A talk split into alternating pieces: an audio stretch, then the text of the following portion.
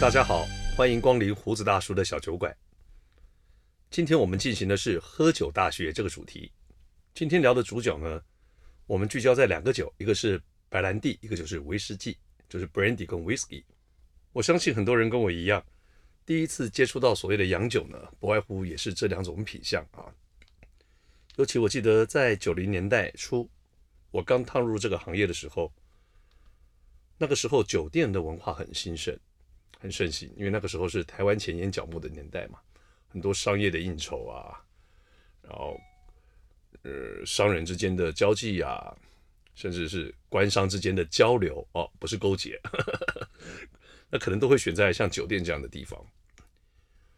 也许是因为要凸显呃待客的诚意，所以很多人都会开比较贵的酒，那个时候就是比较高档的啊。所以那个时候，XO Brandy 就是一个在商业场合之中、交际的场合之中最受欢迎的酒。那在像我们这样的一个音乐小酒馆里面呢，开 Brandy 的人相对比较少，因为来这个地方，呃，可能是比较着重于在音乐啊，跟感受整个的气氛。真正去认真喝 Brandy 的人可能不多，可能也没这个必要。但是在交际场合上，甚甚至是有一些重要的日子，比如说年节的送礼啊。呃，关说啊，呃，或是各各种的请托之类的，就表示你的诚意吧，就会送比较好的酒，所以就是 Brandy 是首选。一般来说，Brandy 大概分几个等级，不外乎就是拿破仑啊 VSOP，然后最高级的就是 XO。我记得那个时候送礼一定要送 XO，自己喝可能反而可以，呃，喝的喝 VSOP 可能就不错了啊。那是因为送礼嘛，就是要送到位。如果你送一个不痛不痒的，那干脆不要送哦。这是我想，人同此心，心同此理。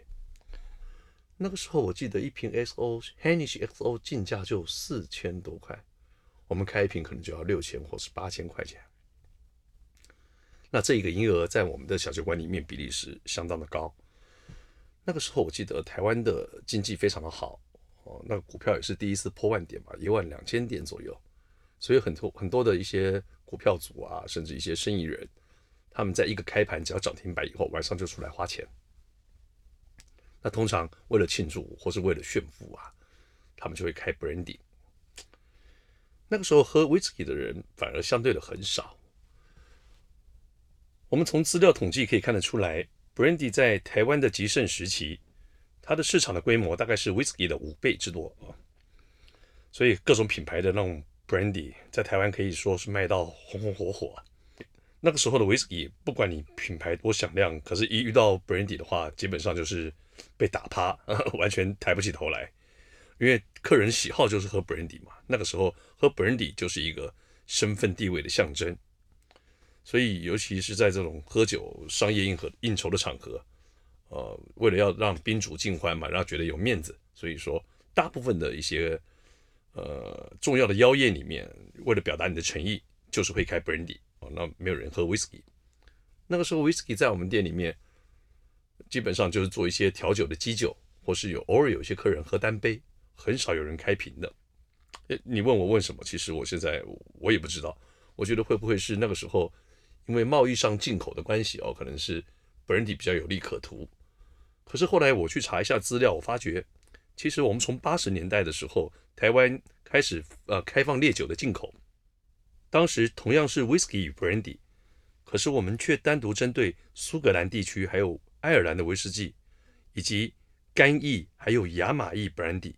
苛征不公平的高额的公卖利益。这么说好了，呃，一般的 Brandy 一公升那个时候公卖利益是刻五百块钱啊，那法国干邑与亚马邑 Brandy。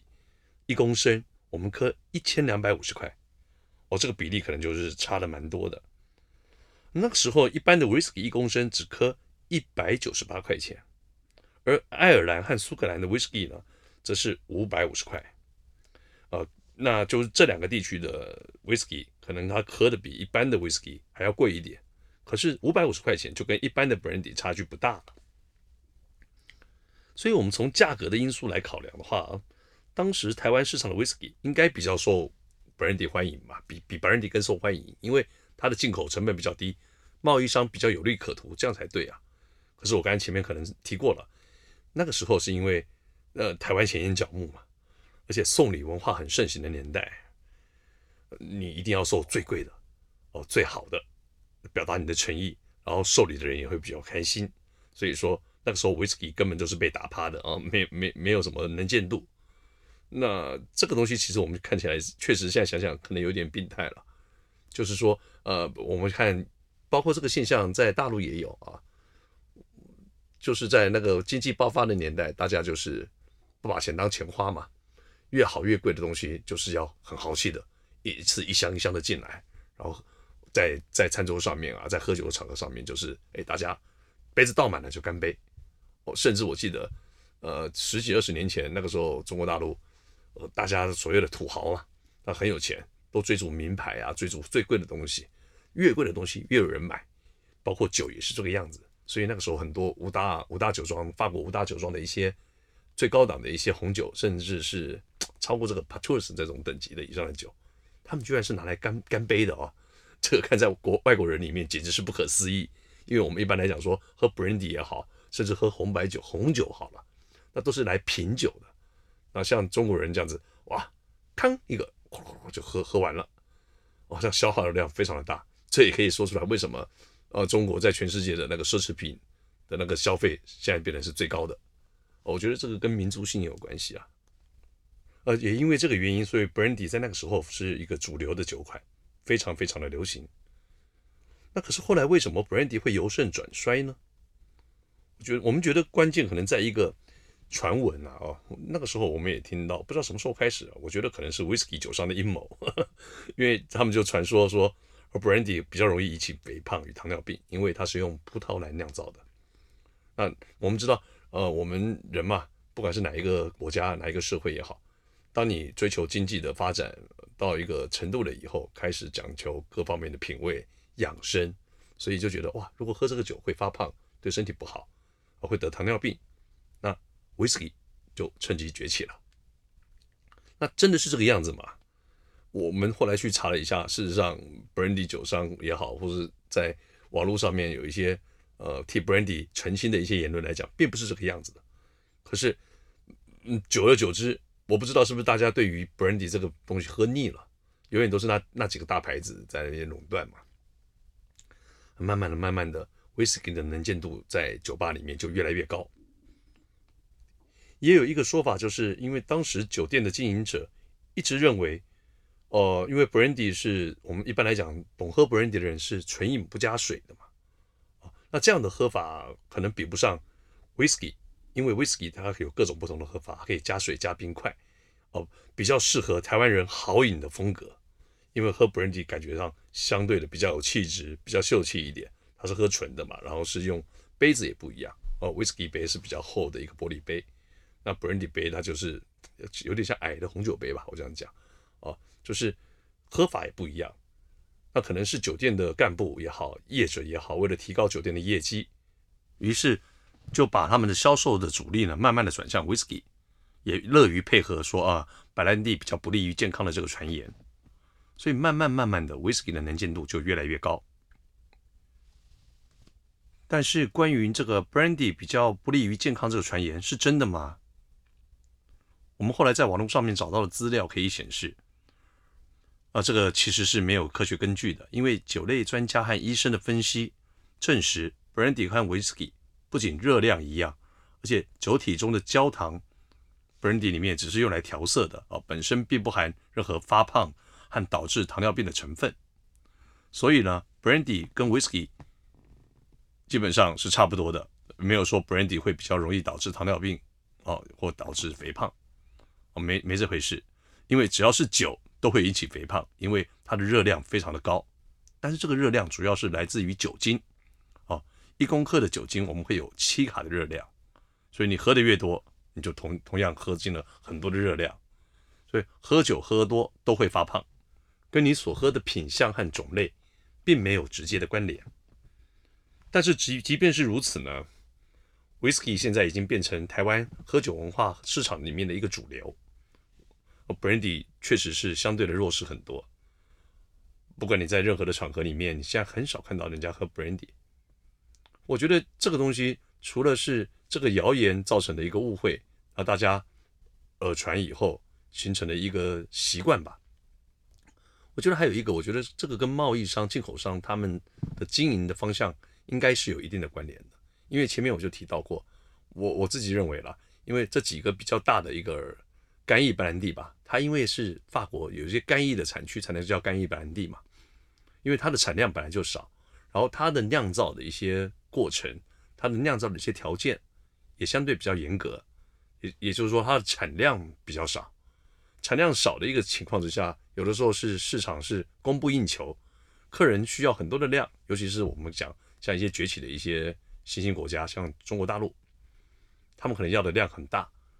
但是你的酒相对的少，不够供应的时候，慢慢的这些贸易商啊、酒商就会想到别的出路，想到一些呃，所以我们现在看到，除了一些主要的一些产地的苏呃苏格兰威士忌也好，爱尔兰、美国的 Bourbon 也好。甚至日本有一些很好的 whisky，现在被炒作的很高。比如说，我们知道那个响三十年啊的 whisky，那一瓶的价格都是已经超过台币十万块以上了，大概要十万块台币以上了吧？我我现在没有在追，我记得反正就是一年的价格比一年高。尤尤其是在中国大陆，我们在上海那个分店，很多客人来就指明要开那个酒啊。甚至我们知道，在市场流通上面，这种好年份的一些高级的威士忌。有的人是一箱一箱的买，有多少就买多少。呃，这个东西其实在在我们八零年代、九零年代，大家喝 brandy 的时候是没有办法想象的，真的是没有办法想象的。可是现在就是已经是这样的一个趋势。哦，话说回来，我们刚才讲到说，我认为就是因为市场供需的关系，brandy 没有办法稳定而有大量的供给，好的 brandy。那但是 whisky 的话，在各个不同的厂牌、各不同的国家地区的 whisky。它有各种不同的风格、不同的特色，哦，每一个酒商、每一个酒厂就可以来，呃，宣传他们的故事、品牌的故事也好啊什么的。然后每一个酒有自己的风格，大家可以依照自己的喜好去做选择，更可以凸显自己的自我的 style。哦，你喝什么样的酒？你喜欢有泥煤味的？你喜欢烟熏味的？你喜欢有果香的？巴拉巴拉之类的，你可以做各种的选择。之所以 Whisky 可以现在变那么流行，然后把 Brandy 打趴的一个最主要的一个原因。节目的最后呢，还要跟大家分享一个有关于 Whisky 的一个小常识。如果我们大家在喝 Whisky 的时候，可以注意一下，你喝的 Whisky 上面那个 Whisky 这个拼法有两种拼法，一个是 W H I S K Y，另外一个呢就是 W H I S K E Y。A B C D 的、e、加了一个、e，那这两个有什么差别呢？其实我们可以大致来分，用 Whisky 就是没有一、的国家，可以大概是苏格兰、加拿大、日本、英国、威尔士、北欧和澳洲，而用 Whisky 就是有一、的那个国家，通常就是美国和爱尔兰。那为什么会这个样子呢？其实这个东西也是有。历史的一个背景的，因为在十九世纪的时候，爱尔兰的蒸馏厂开始使用 whisky 的一个字样，就是有加一的这个字样，主要是因为要区隔跟苏格兰的差异化，因为我们知道，呃，苏格兰的 whisky Scotch 是那时候主流嘛，那可是因为那个时候爱尔兰开始酿酒了以后，品质也越越来越好，然后那个酒厂也越来越多，为了要区分他们跟苏格兰的不同。所以他们在 whisky 这个中间，W H I S K Y，呃，特别加了一个 K E Y，哦，所以大概是有一个这样的一个商业的一个炒作、一个操作的一个模式，所以他们做了一个差异化。要时至今日呢，大部分英文国家名字里面有一的，哦，我们就它它的 whisky 就会用有加一的这个字，W H I S K E Y，比如说美国的 United States。和爱尔兰的 I R E L A N D 这两个地区的 whisky，它就会有加一，啊，其他的就是没有。以上这个小知识跟大家分享。好的，我是胡子大叔，我们下次见，拜拜。